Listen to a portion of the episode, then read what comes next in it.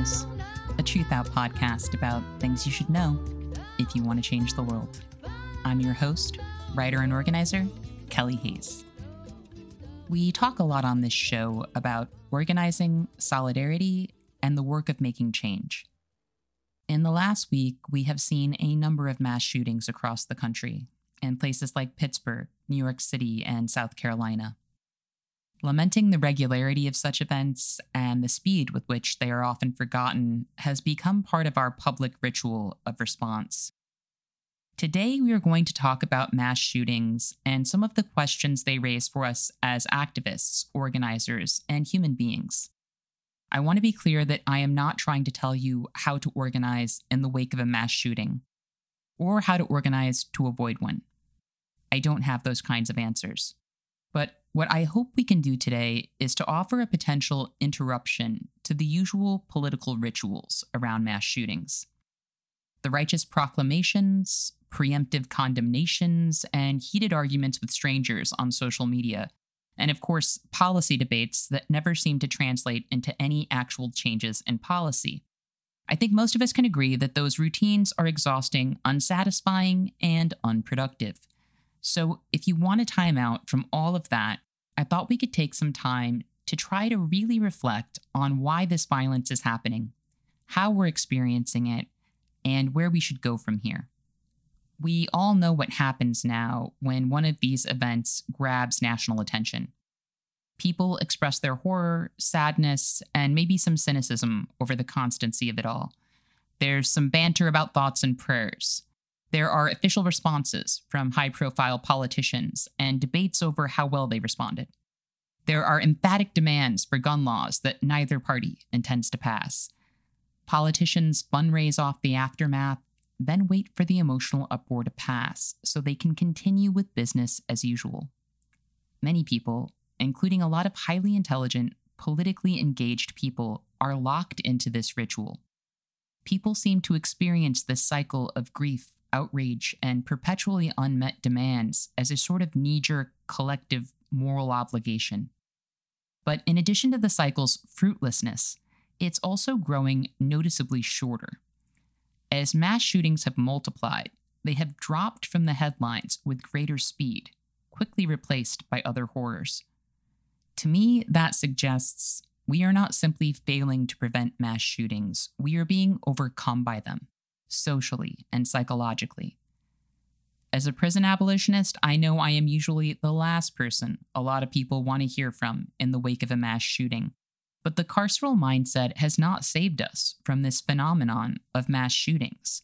So I think to honor those we have lost, we have to be willing to interrupt our patterns and rituals and try to ask better questions.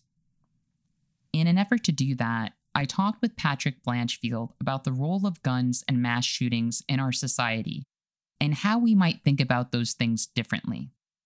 Patrick is an associate faculty member at the Brooklyn Institute for Social Research, and his forthcoming book, Gun Power, promises to change the way we think about gun control debates and US violence in general.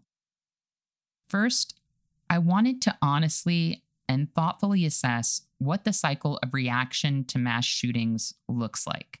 Because I don't think we can interrupt the cycle unless we are real with ourselves about what these patterns look like.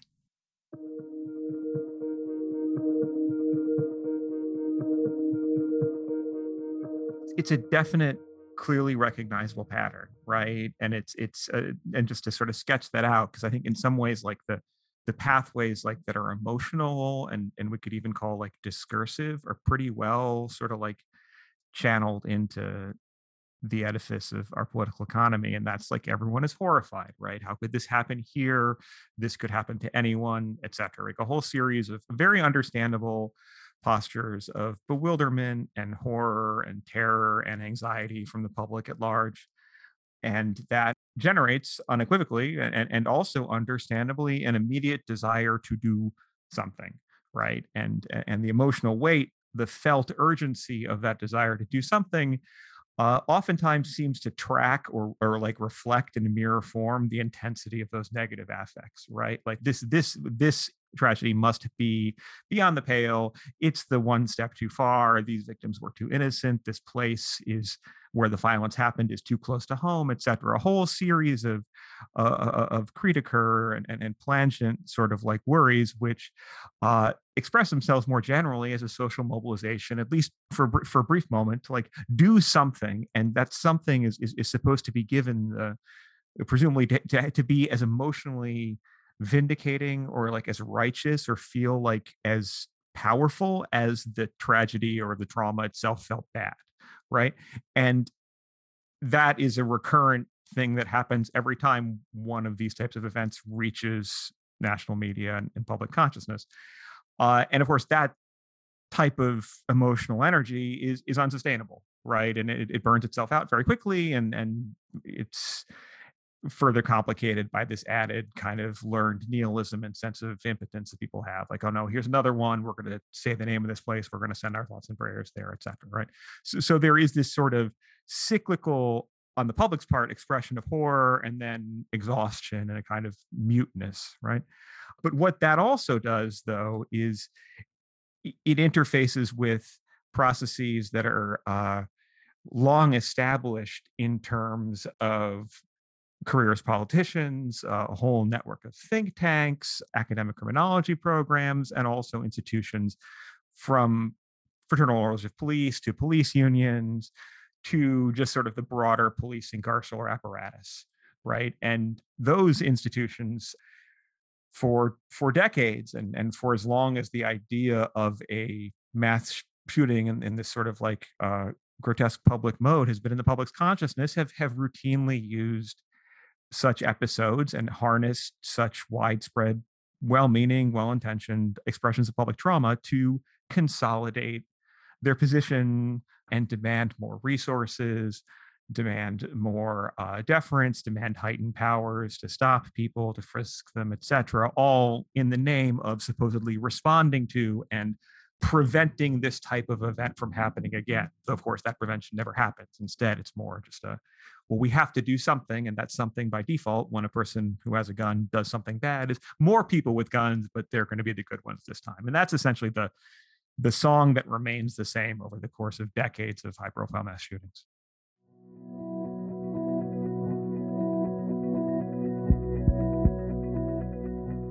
Now that we're clear on the mechanics of how people tend to react, let's talk about what they are reacting to. Because while the words mass shooting may conjure some shared imagery and ideas for people, they do not have a fixed definition in the news media, law enforcement, or popular discourse. And as is usually the case, the silences and contradictions in the larger discourse are revealing and point us toward key questions.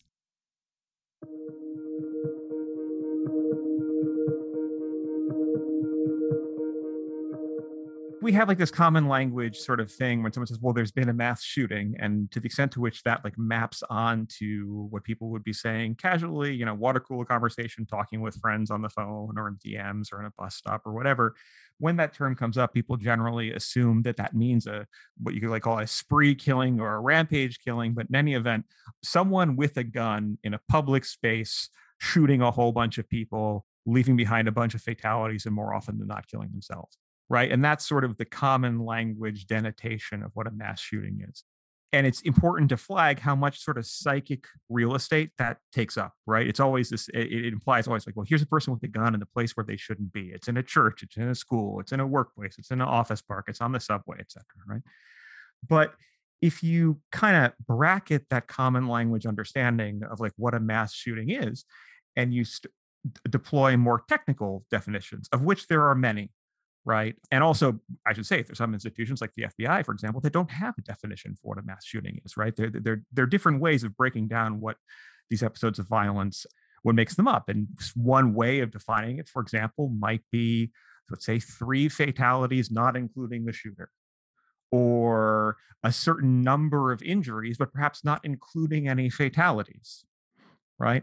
Or a act of violence that only stays in one specific place i.e., a private home versus a public space, right? And if you have a more sort of capacious awareness of the data on these other types of shootings, it becomes very clear that that mass shootings in that first common language sense, namely a high body count rampage by someone generally killing strangers, coworkers, casual acquaintances, etc., in a public space is in fact a only a tiny fraction of a much broader landscape of gun violence that includes regular mass casualty events. For example, these these happen in Chicago very frequently. There's one I think in Baltimore uh, just the other week. Like these are regular events where you know a dozen people will get shot by one or two shooters in a public space, but none of them die, right? And that might oftentimes get say described as narrowly just like gang violence or a, a shooting in a public park, or maybe locally it will be described as a mass shooting, but it won't break national media on that level. Or, for example, to give another sort of common one, like, and this strikes at the, the, the fallacy that people you oftentimes hear now in this sort of like COVID's still going on, but we still label it a post-COVID moment. Like, well, mass shootings went away during with COVID, right? Or during during the period of quarantine. And of course, that's not true because mass shootings, again, if you have a more sort of sophisticated definition of this, uh, and even if it's just about fatalities, most of those happen inside American homes. They never go out into the streets. It's men overwhelmingly killing their partners, children, and themselves, right? And you have to wonder then why is it that the media real estate or the media coverage and the psychic real estate of a mass shooting only encompasses these high profile public events. And I, I, would contend, and I'm very eager to talk about this with you, that that betrays certain implicit sort of like hierarchies and assumptions about, well, where is it not exceptional that a whole bunch of people could get shot? right? Or where are there places where a bunch of people getting shot is seen as sort of taboo to think about structurally, right? Uh, and you know that maps onto it, like a mass shooting in a you know, in, in, in, when people, a whole bunch of people are hanging out and, and, and like showing off their cars, like on a street corner in Chicago, and there are a dozen people shot, like that may not from, from, again, from the perspective of uh, certain newsrooms or from the perspective of uh, well-meaning liberal consumers of news just be seen as de rigueur to be expected. That's not exceptional. That violence is happening where it should be happening to the people who it lamentably, you know, it should be expected to happen to, right? And I think that that's apart from being sort of more repulsive, that betrays uh, how, in a perverse way, how we kind of socially metabolize this ongoing broader phenomena of mass death from guns it, it's almost like a, a, kind of resignation to it right? It's it, it's it, because things happen in private spaces people don't like to think about it that much right? And it, but, but also and even more than that like there are logics of privilege and social deference right? To, to, to give a, a, very clear example about this you'll you'll note if you follow these things that in almost all cases where there is a a man with a gun that goes into a public space and, and begins to shoot people uh, it will sooner emerge, and this is a more of a consistent through line than any other ideological inclination or who or where he posts on Facebook or who he says he admires or who he watches on YouTube, etc., is that he's probably has a long line of uh, he has a rap sheet involving a whole bunch of encounters with you know w- with women. He has restraining orders. There's stalking claims. There's perhaps other like physical domestic violence or threatening, etc. Right.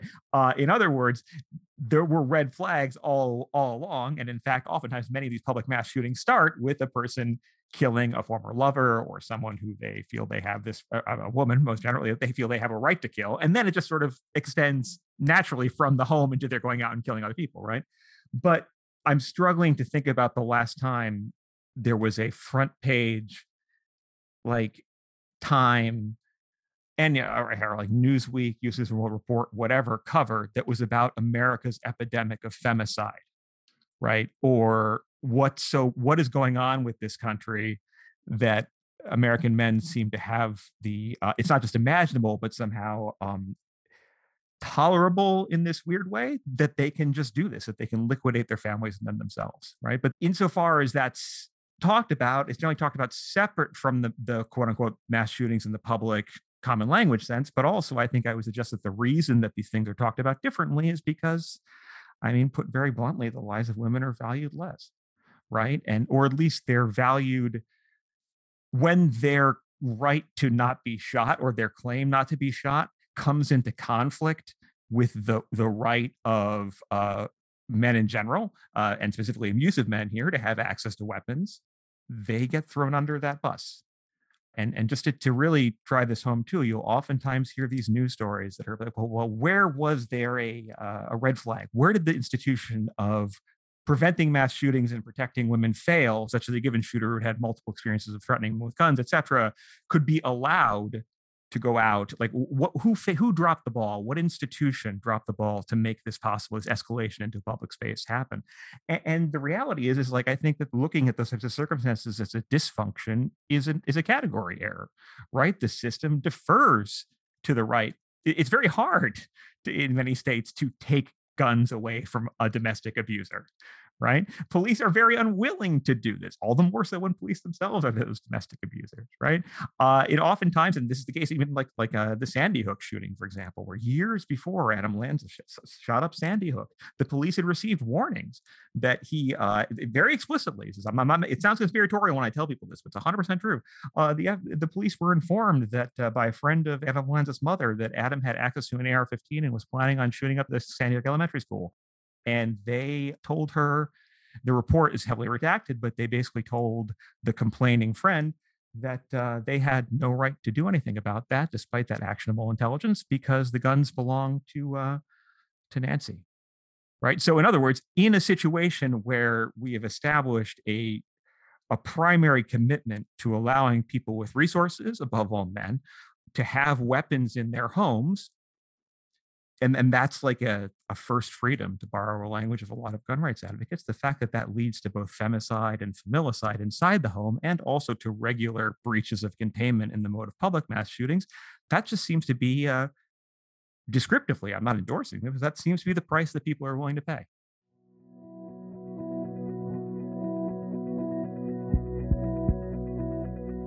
In my experience most white people do not use the language mass shooting about events that only involve black people. For violence committed against black people to occupy that dreaded space of the unthinkable, it must occur in a context that the public considers sacred or exceptional, such as a church. Otherwise, most gun violence inflicted on Black people, whether experienced alone or in groups, is forcibly blurred into larger statistics in the media and popular discourse. As Patrick said, there are appointed places in this society where acts of violence do not cause popular alarm. Mainstream pundits and ideologues tell us that the people in those places are victims of their own bad choices. People who are impoverished, experiencing domestic abuse, caught up in family monitoring services or the prison system, the thinking goes these people made certain choices and they are ultimately responsible for the consequences of their actions. To accept this narrow focus on individual choices, we must dismiss the many ways that conditions shape people's experiences and inform people's choices, as well as what choices they actually have. It also ignores the power of the state and of people to change these circumstances. The confinement of this violence into isolated spaces functions to create an emotional numbness toward the people who suffer these losses. It also creates the illusion that these worlds are disconnected. Failing to recognize our connectivity and fight accordingly has consequences. We know now, for example, that as imprisoned people and activists warned all along, jails, prisons, and detention centers have served as major engines for COVID 19 infection, not just within prison walls, but throughout our communities. Officials like Chicago Mayor Lori Lightfoot resisted demands to release imprisoned people, saying Chicago could not risk the spread. But by failing to release state captives, politicians made the pandemic worse. In both cases, there were people who believed that suffering could be isolated somewhere else, but violence, much like a virus, incubates and spreads.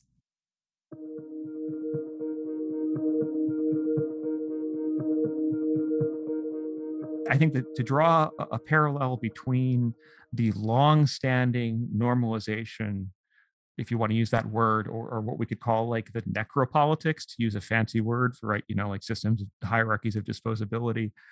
As we've seen that demonstrated by COVID, I think it directly maps on uh, to the gun stuff in a variety of ways. It synergizes in some very particular ways, right? Like, you know, for example, school shootings didn't go away during COVID lockdowns because homes became schools.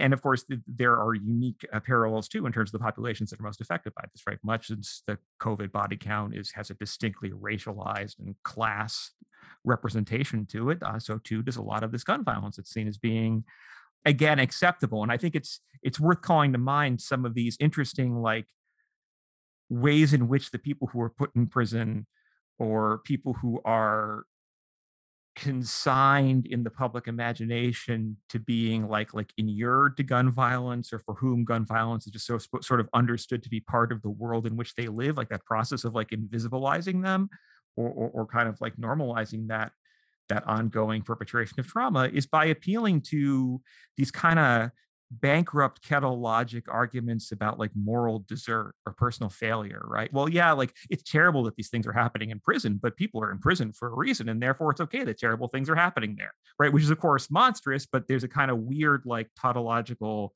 buttressing to it. And so, for example, too, you'll hear people be like, "Well, yeah, it's it's really terrible that I don't know, I have the work of a friend who studies this phenomenon in, in North Philadelphia, where it's like, well, it's really terrible that all these people are being sh- uh, get shot in North Philadelphia, but you know, a lot of them maybe are like involved in the drug trade or have gang connections, etc. And of course, these are you know th- th- these are all things that are said very easily from the outside and ignore the fact for example that like what constitutes a gang connection in any police database can be basically anyone that lives in a zip code or is like friends of friends in a blended family situation but also that like statistically speaking it's it's it, you know and i'm thinking here of uh of some very granular research on this a lot of people that wind up getting shot in you know struggling poor minority urban spaces uh, are, are, are oftentimes bystanders right? Not that i'm saying that people who are you know in the black market deserves to get shot either but but it, it think about the logic by which we process these things. The empirical reality is that people are much more likely to become involved in illegal marketplaces and in doing things like trying to find illegal prescription drugs after they have been shot right? Because there's no social support network for them afterwards and so there's something you know and then they need to self-medicate and they need to they need to have all these resources for care that just aren't there. So like it's this process of like both consigning people to places where they can be variously disposed of fast and slow out of sight out of mind but then also having those processes of abandonment and neglect and invisibilization be ratified by these frankly kind of twisted and and tautological kettle logics of well, if this happened to them, then they must have deserved it, right? And I think we could also say that that's, that that that implicates the part of what's I think so queasy about a lot of the responses to mass shootings in public, right? Where it's like, well, this isn't supposed to happen to me. I don't deserve this, right? The shoppers at this, you know, like high end strip mall don't deserve this. It doesn't belong here, right? Or to, to use a line that I think is deeply dispositive and it comes up a lot of times in democratic discourse and this also makes us think almost more globally about this like this whole idea that like these weapons of war don't belong on our streets. Well you know who, whose streets do they belong on by that by that logic? Right there's an implicit idea that there's got to be somewhere where gun violence is okay and morally good.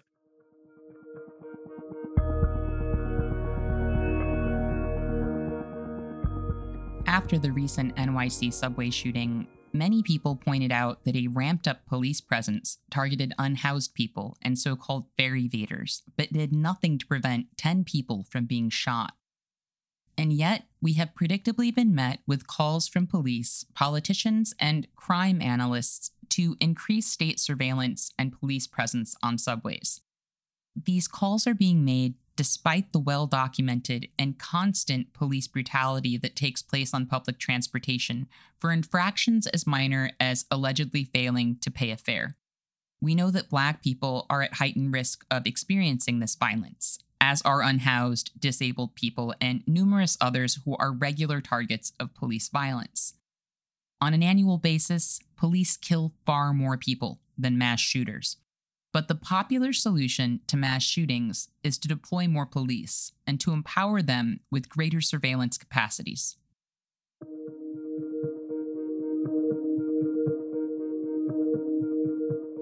I, can say a, bu- a bunch about this dynamics. Like we are either in a system that is terminally out of ideas and deeply cynical, or a system of kind of normalized madness, where where if clearly having cops with guns saturating spaces yields little besides their harassing people who are vulnerable and shooting more than a few people themselves, why on earth would and that can't stop this, then why on earth would simply having more good guys with guns, supposedly good guys with guns in the form of more cops, change anything in those spaces?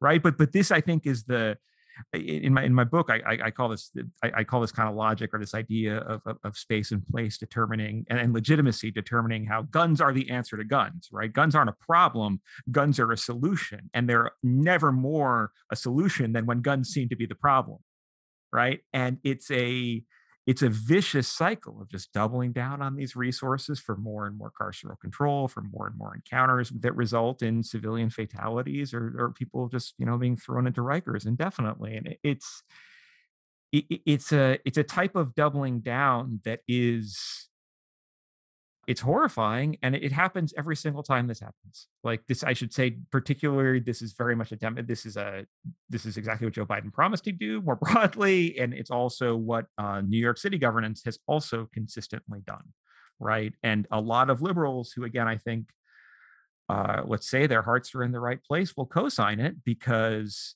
well one they don't necessarily feel unsafe about the police right? In in a certain analogous way, in which a lot of right wingers will be like, well, I don't. I, I, I don't need a, a, cop. I have a gun right here. There are a lot of liberals who are like, well, you know, I, I, I, guns are distasteful, but I can call a cop and he'll be here in five minutes, and he'll be the gun, right? Uh, but either way, the logic is like just get just get the right guy with the gun in there, either if it's you or a cop. But like the other thing I think that's in play in this is this kind of tragically just like again, it's a terminal exhaustion. There are no other ideas here.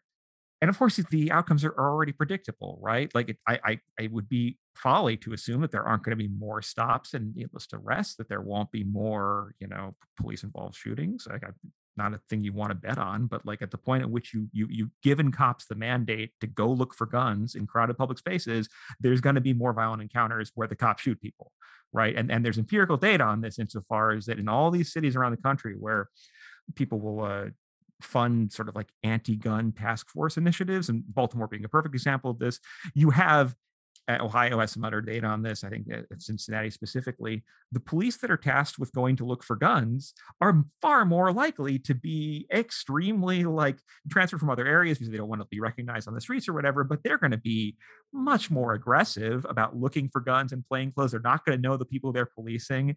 They have a disproportionate number of brutality complaints against them, etc. But their actions are continually sanctioned because again, there's this imperative. Well, we have to do something about guns and I, and I would say too that in the example of New York City specifically, and this is a this is worth just revisiting the history here. And I'm thinking here of work by by people like Forman Jr. or Elizabeth Hinton, like who can historicize this more broadly nationwide and in New York specifically as well as DC. Uh, there has been a, a, a, a pattern explicitly, and it's not a hidden one. I mean, Eric Holder has more or less explicitly said this too, that at the point at which mass arrests and police brutality in the name of the war on drugs has become sort of seen as unnecessary, a failure, or just sort of backwards. Police departments have essentially managed very successfully and, and with uh, to, to be rewarded by tremendous amounts of federal funding to doing those exact same practices, except now they do it looking for guns. Right. So like stop and frisk justified under you know Bloomberg at all as being well don't worry we're not stopping frisking young young men you know publicly constantly and and, and basically like, sexually assaulting them in public which is you know, what a stop and frisk can be looking for weed. No no no no it's about guns right? And at the point at which the same practices can not only be perpetuated but intensified and that continuity is is ignored and those practices are even praised by liberals because well now don't worry they're going after guns that that again also speaks a kind of false blinders and a kind of ideological exhaustion and, and a very uh, sort of distressing way in which these powers, these institutions have uh, reaped the power of inertia.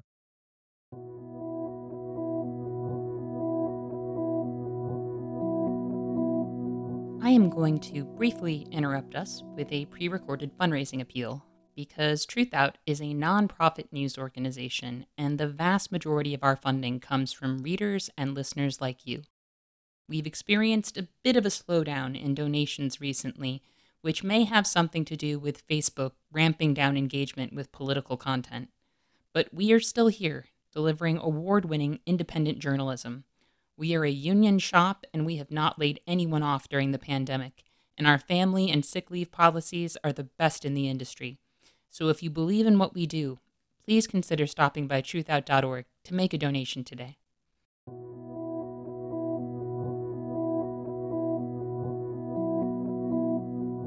Mass shootings turn realms of everyday life into potential sites of mass violence. And for some people, an awareness of that potential can be a highly emotional experience. It can also lead people to latch on to virtually any reform that's offered. I remember some years back, there was a congressional sit in with Democratic officials demanding a measure that would merge background checks for guns with the no fly list. Participants in the event were celebrated on social media for taking a stand against gun violence. When I would ask people if they thought this measure would really prevent gun violence, they would say at least it's something. People who, in some cases, are otherwise critical about whether or not a law will help them can become very uncritical about whether proposed gun control measures would actually reduce the kind of violence they are worried about, or even ultimately cause more harm through criminalization. I asked for Patrick's thoughts about why people sometimes settle on demands around gun control without much analysis of the provision's worth or impact.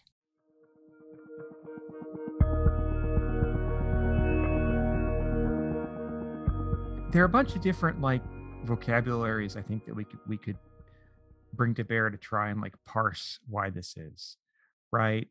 Some of it might involve like we could talk a lot about trauma and about how certain types of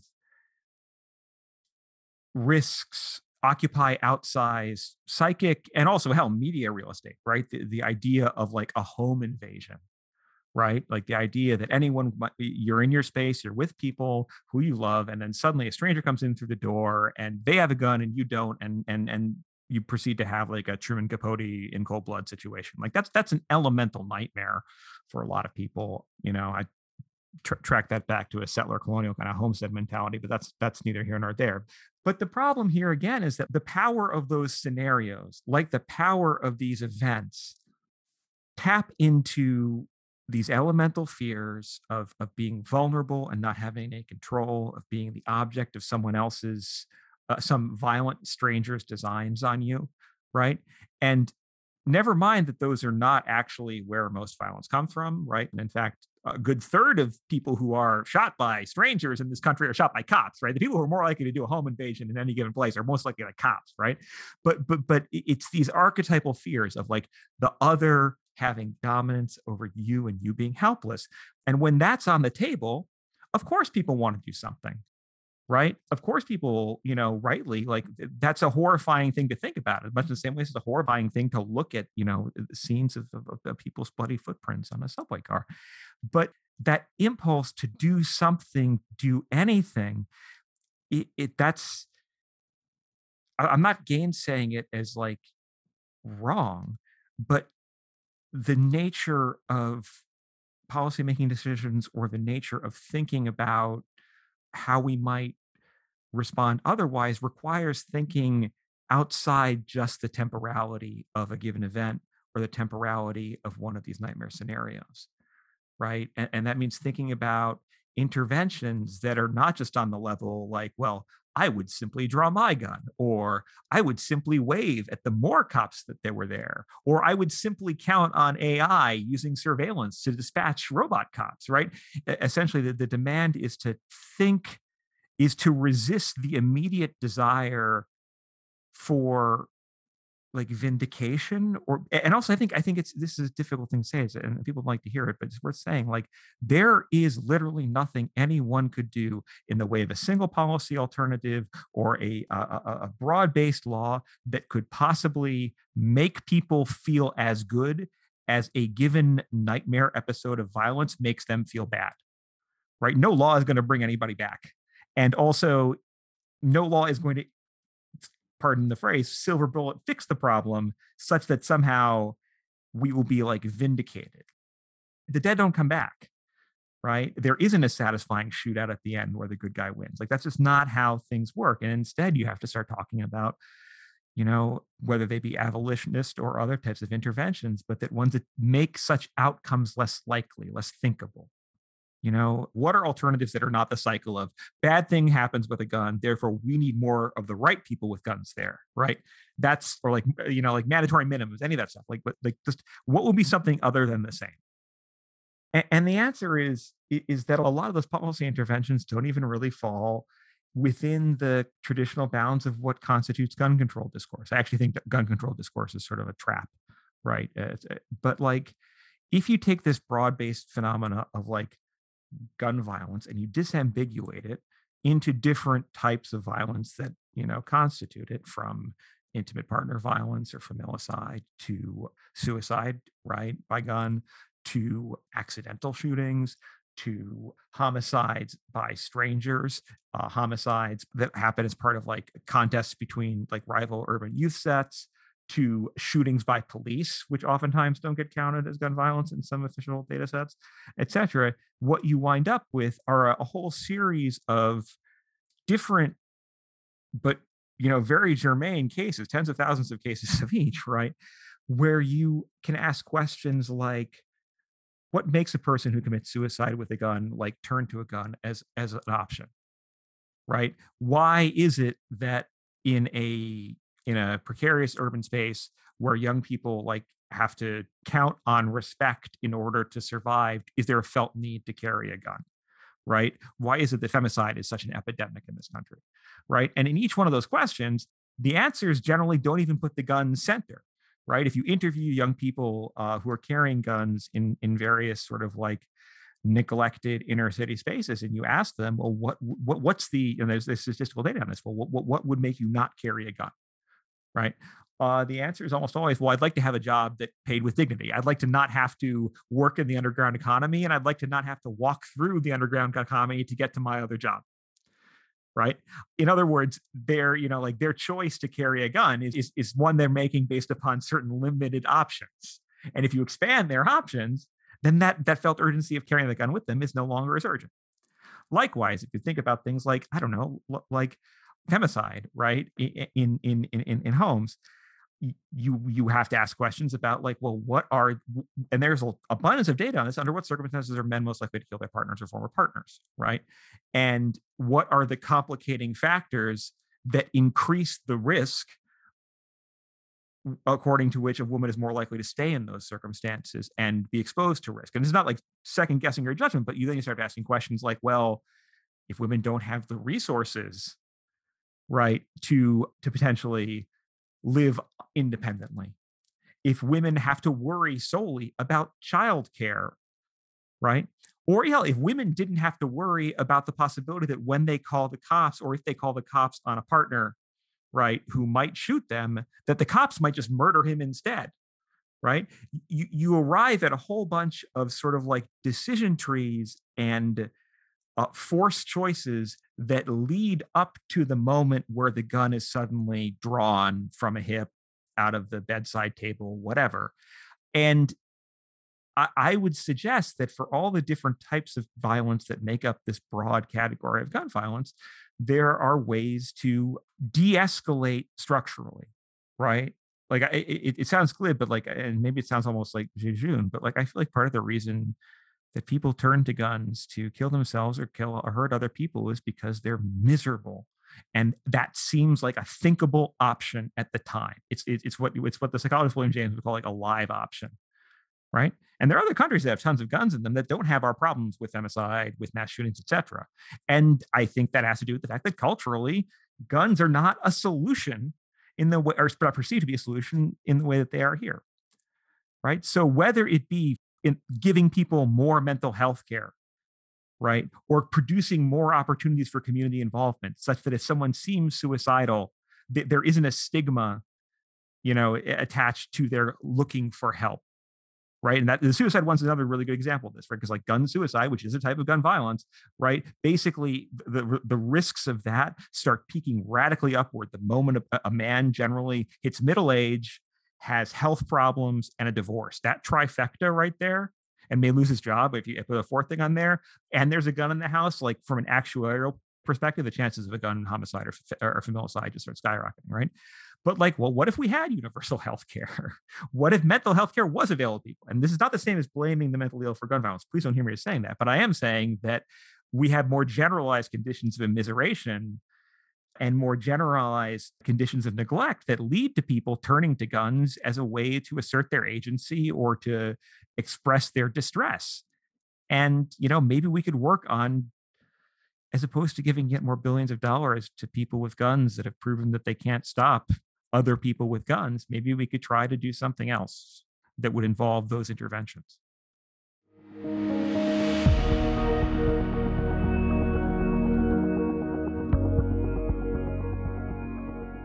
Some of the strongest programs we could pass to prevent gun violence would not involve guns at all. They would provide the housing, education, food access, and clean air and water that we know makes intracommunal violence less likely to occur. But these kinds of public expenditures have been delegitimized under neoliberalism. So, in the face of a terrifying phenomenon, mass shootings, we are told that the world is simply a dangerous place, and more violence, surveillance, and guns are needed. But what if our demands around gun violence were grounded in the larger work of keeping people alive? Of course, not all violence can be overcome through community building. We are living in a moment of great instability, and right wingers are armed to the teeth. While some people on the left may be focused on legislative action around guns, others may be evaluating their own relationship or lack thereof with firearms. If you have heard me talk about self defense on the show in the past, you know I do not speak in prescriptive terms, but rather urge people to be thoughtful informed, and intentional in their actions. Patrick shared a similar perspective.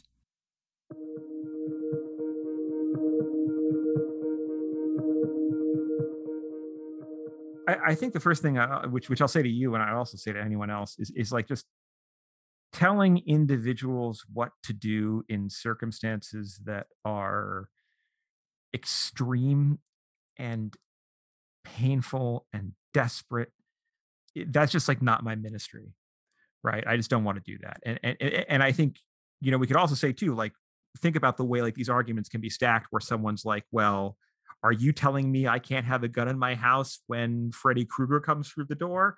I mean, like, no, I mean, like, like, like, you can't be like, well, yes, I believe that you don't have a right to bear arms and defend yourself. Like, these, these are that's both a ludicrous scenario, but also a kind of morally monstrous position, right? And, and, I should say, like, I know plenty of people who are non-gender conforming, or I know plenty of women who've been stalked by people, including by police officers, and they know full well the risks about carrying a gun or having a gun in the house. Like, they know that having a gun in the house where a woman is living, no matter if it's her gun or someone else's, increases her chances of dying fivefold. But they still do it anyways because that's what they feel that they have to do, and that makes sense to them as a choice right? So I, I i think there's too much individualistic moralizing that happens in this discourse and i just don't do that. I, I also think too that, that uh, there's uh, people will sometimes ask for like political advice like well should my group start practicing with weapons etc like should we start doing open carry stuff etc and like my thought again on that is like i'm not giving specific advice to anyone but, but what i will do is I, i'll just call attention to how guns themselves are and the situations in which they may or may not be deployed or turned to are not uh, unequivocal restorers of power or, or, or ways for achieving power. There's a whole other universe of, uh, of of social prerogatives, of capacities, of social capital, right? Th- that are very germane and that probably disproportionately affect outcomes once you step away from the immediate scene where the gun is used, right? For example, the the person who defends themselves with a gun in a legal stand your ground situation, right? Everyone nominally in many states equally legally has that right. But uh, when you look at the actual way in which uh, those cases are adjudicated by juries and justifiable homicide verdicts or self defense findings are, are cashed out, that betrays a clear racialized preference, right? It's much easier for white people to get away with killing black people in supposed self defense in this country. And women who attempt to defend themselves against their partner are fully penalized. I would invoke the work of Mariame Kaba. This is being very astute, right?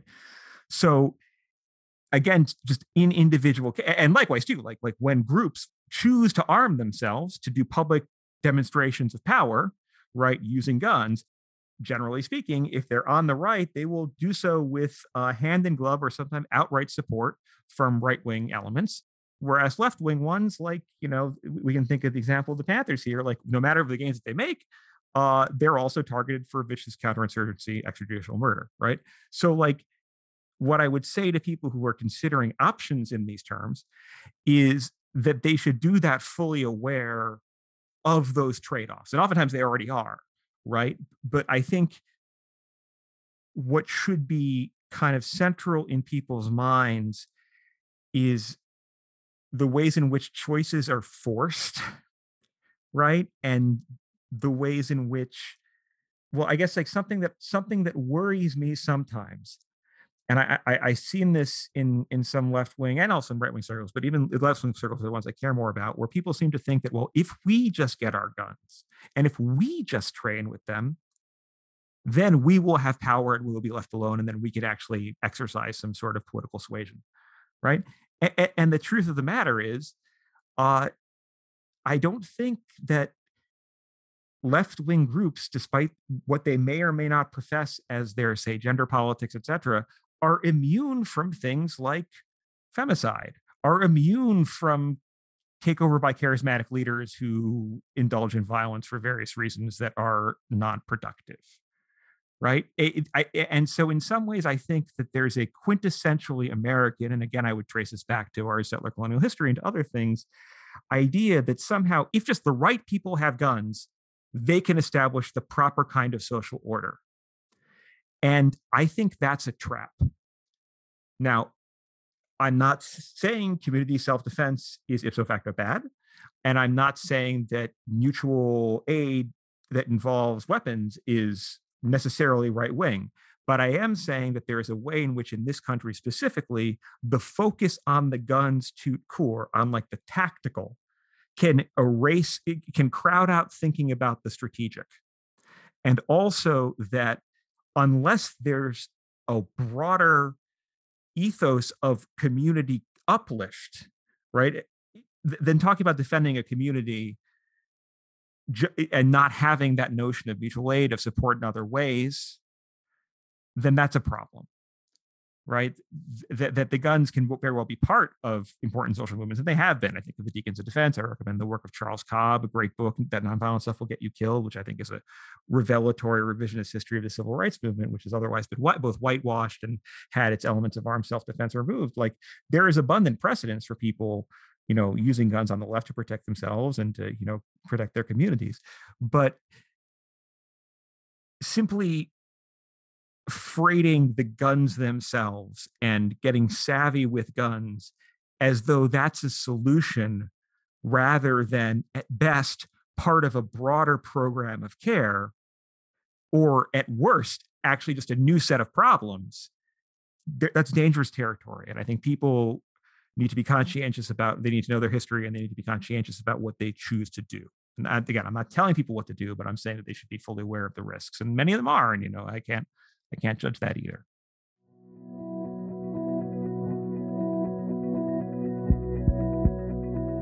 Patrick also warned against accepting technological measures that are presented as solutions for mass shootings.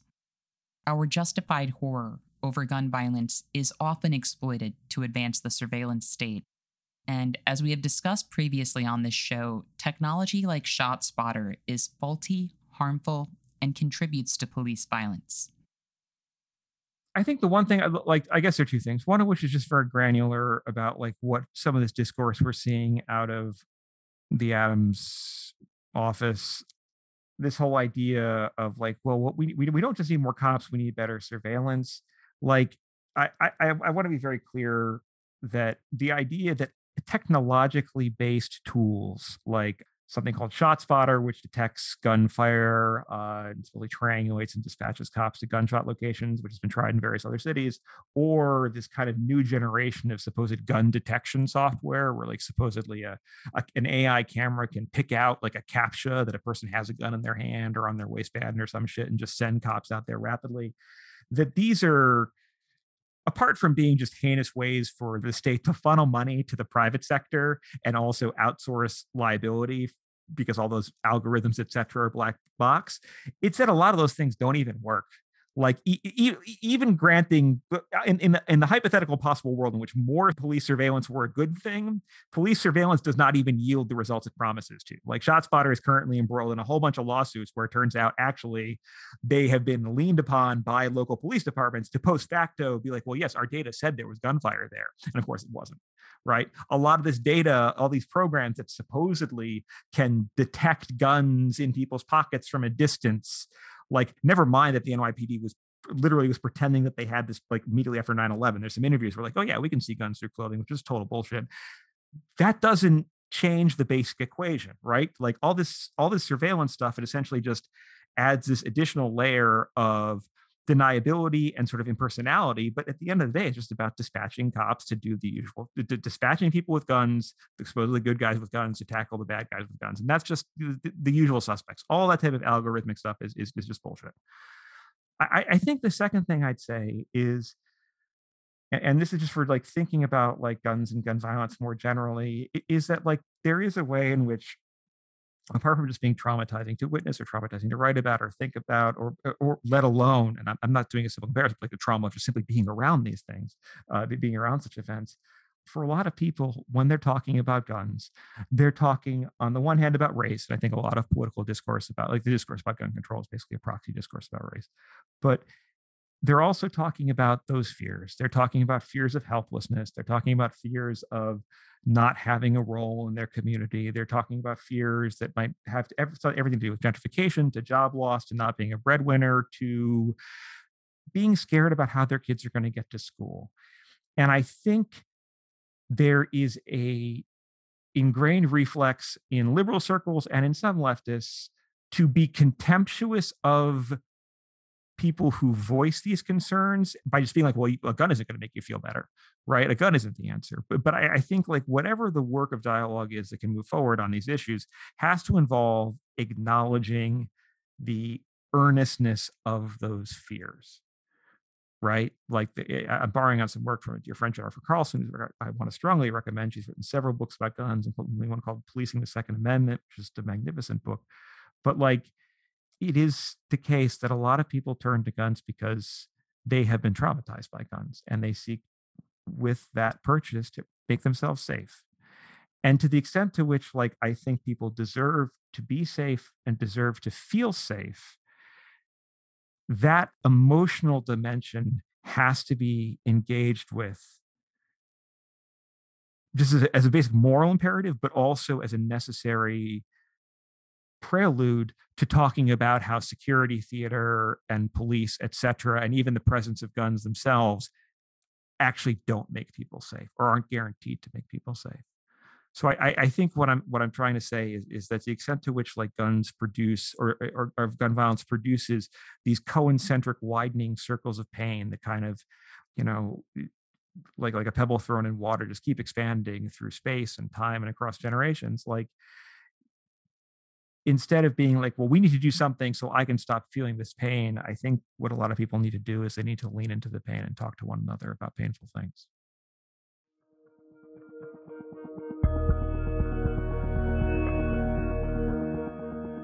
There are more than 390 million guns in private hands in the United States, and nearly 53 people are killed in the US each day by a firearm studies have shown that mass shootings as a phenomenon are on the rise and have been for decades. The United States has not recently plunged itself into chaos, as it may feel for some, but rather, the country has incubated and inflicted so much violence that society is bursting at the seams. Violence is unfolding in ways and in places that we have been conditioned not to expect because this system, this culture, this way of relating to each other and the world generates too much death, too spontaneously, too uncontrollably for the order of things to keep life predictable any longer.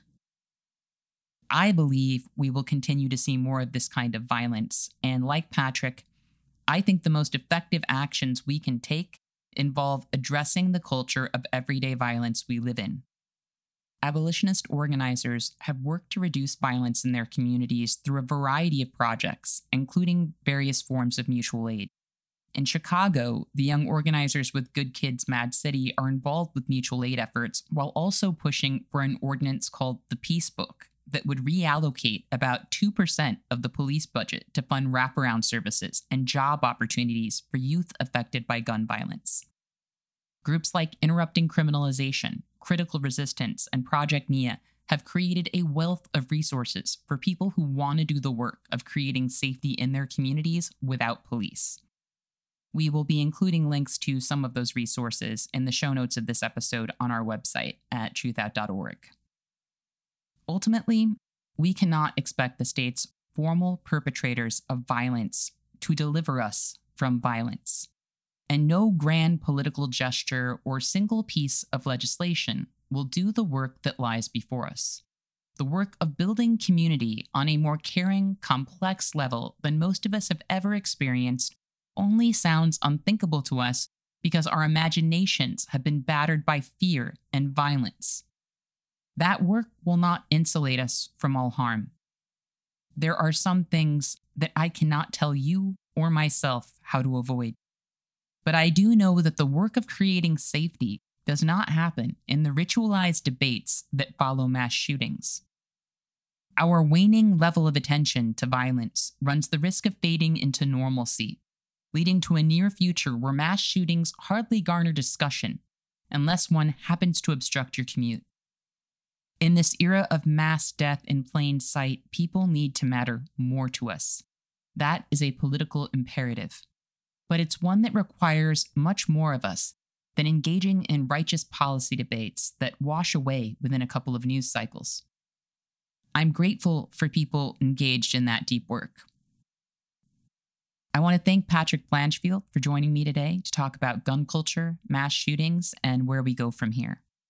I learned a lot from our conversation, and I look forward to reading Gunpower. I also want to thank our listeners for joining us today. And remember, our best defense against cynicism is to do good and to remember that the good we do matters. Until next time, I'll see you in the streets.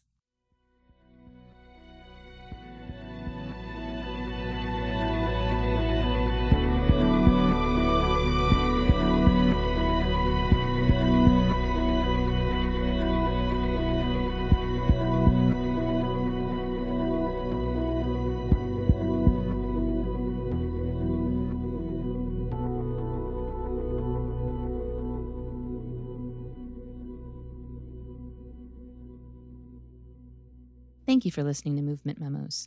This show wouldn't exist if it weren't for Truthout, and Truthout's independent news and commentary wouldn't exist without listeners and readers like you. We have no paywalls, no corporate sponsors, and no ads, except for fundraising appeals like this one. So if you can and would like to support our work, please consider dropping by truthout.org to make a donation today.